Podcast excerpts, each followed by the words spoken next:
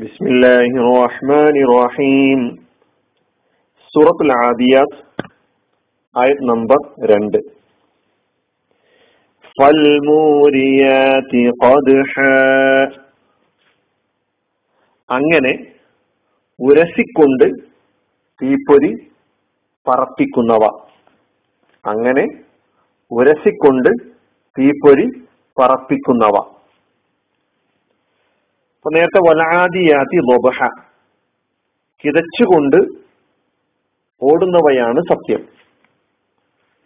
ഫൽ മൂരിയാതി കദഹ അങ്ങനെ ഉരസിക്കൊണ്ട് തീപ്പൊരി പറപ്പിക്കുന്നവ. ആ ഓടുന്നവയെ കുറിച്ച് തന്നെയാണ് പറഞ്ഞു വരുന്നത്. ഫൽ മൂരിയാതി കദഹ. ഫ പലപ്പോഴും വന്ന പദമാണ്. ഇവിടെ നമ്മൾ അങ്ങനെ എന്ന അർത്ഥം പറഞ്ഞു ചിലപ്പോൾ അപ്പോൾ എന്നുള്ള അർത്ഥം പറയും. എന്നിട്ട് എന്ന അർത്ഥം പറയും.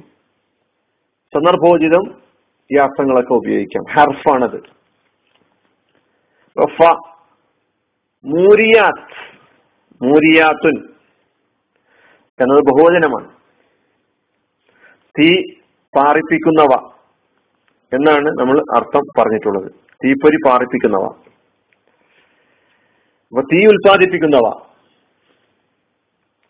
മൂരിയത്തുൻ എന്ന ഏകവചനത്തിന്റെ മുഫ്രദിന്റെ ബഹുവചനമാണ് മൂരിയാത്ത് മൂരിയത്തുൻ മൂരിയാത്തുൻ. മൂരിയത്തുൻ മൂരിയാത്തുൻ. ഇസ്മാണ് നാമരൂപമാണ്. അപ്പൊ തീ ഉൽപ്പാദിപ്പിക്കുന്നത്. തീ പാറിപ്പിക്കുന്നവ.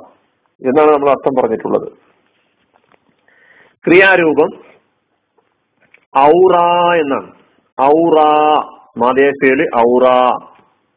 അതിന്റെ മുതാരി യൂരി ഇറ തീ കത്തിച്ചു തീ ഉൽപ്പാദിപ്പിച്ചു തീ പുറപ്പെടുവിച്ചു എന്നെല്ലാമാണ് ഔറ എന്ന് പറയുമ്പോൾ അർത്ഥം. ഇതിന്റെ ഇതിൽ നിന്ന് മൂരിൻ എന്ന മുതക്കറായ പദം ഉണ്ടാകുന്നു മൂരിൻ എന്നതിന്റെ മുഅന്നത്താണ് മൂരിയത്ത്.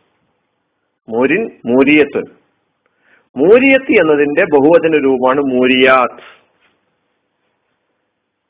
അവിടെയാണ് നമ്മൾ തീ പാറിപ്പിക്കുന്നവ തീ ഉൽപ്പാദിപ്പിക്കുന്നവ. അപ്പൊ ഔറ എന്ന ക്രിയാരൂപം.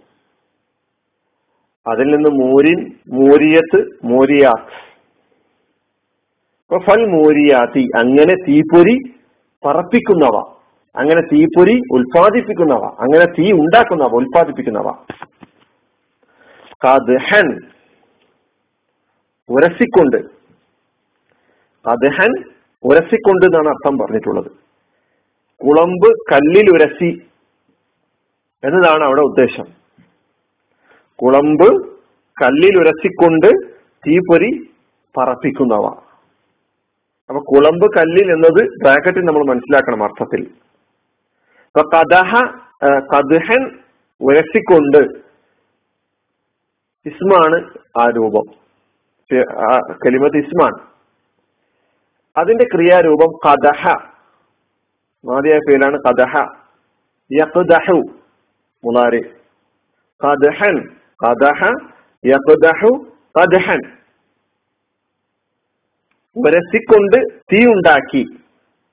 എന്നതാണ് കഥഹ എന്ന് പറഞ്ഞാൽ അർത്ഥം കദഹ എന്ന ഫിഴലായ ക്രിയാരൂപത്തിൽ നിന്ന് അല്ലെങ്കിൽ ആ ക്രിയാരൂപത്തിന്റെ അർത്ഥമാണ് ഇവൻ പറഞ്ഞത്. കദ്ഹൻ എന്ന് ദാലിന് സുക്കൂനോടുകൂടി പറയുമ്പോഴാണ് ഉരസിക്കൊണ്ട് എന്ന് നമ്മൾ അർത്ഥം പറഞ്ഞിട്ടുള്ളത്. ദാലിന് ഫതഹയോട് കൂടി പറയുമ്പോൾ അർത്ഥം മാറും അത് ശ്രദ്ധിക്കണം. അപ്പൊ ആരാണ് നിയമത്തിൽ നമ്മൾ പറഞ്ഞിട്ട് ഹർക്കത്തുകൾ വളരെയധികം ശ്രദ്ധിക്കേണ്ടതുണ്ട്. ഫൽ തി കദഹ എന്ന് ദാലിന് ഫതഹയോട് കൂടി പറഞ്ഞാൽ കദഹ എന്നത് കദഹൻ എന്ന് ഇസ്മരു ഇസ്മിന്റെ രൂപത്തിൽ വന്നാൽ അതിന് പാത്രം എന്നാണ് അർത്ഥം. അപ്പൊ ദാലിന് സുക്കൂനാണ്. കദഹ എന്ന ക്രിയാരൂപം പറയാണ് കേട്ടോ. കദഹുൻ എന്ന ഇസ്മ് അതിനാണ് പാത്രം എന്ന അർത്ഥം പറഞ്ഞിട്ടുള്ളത്.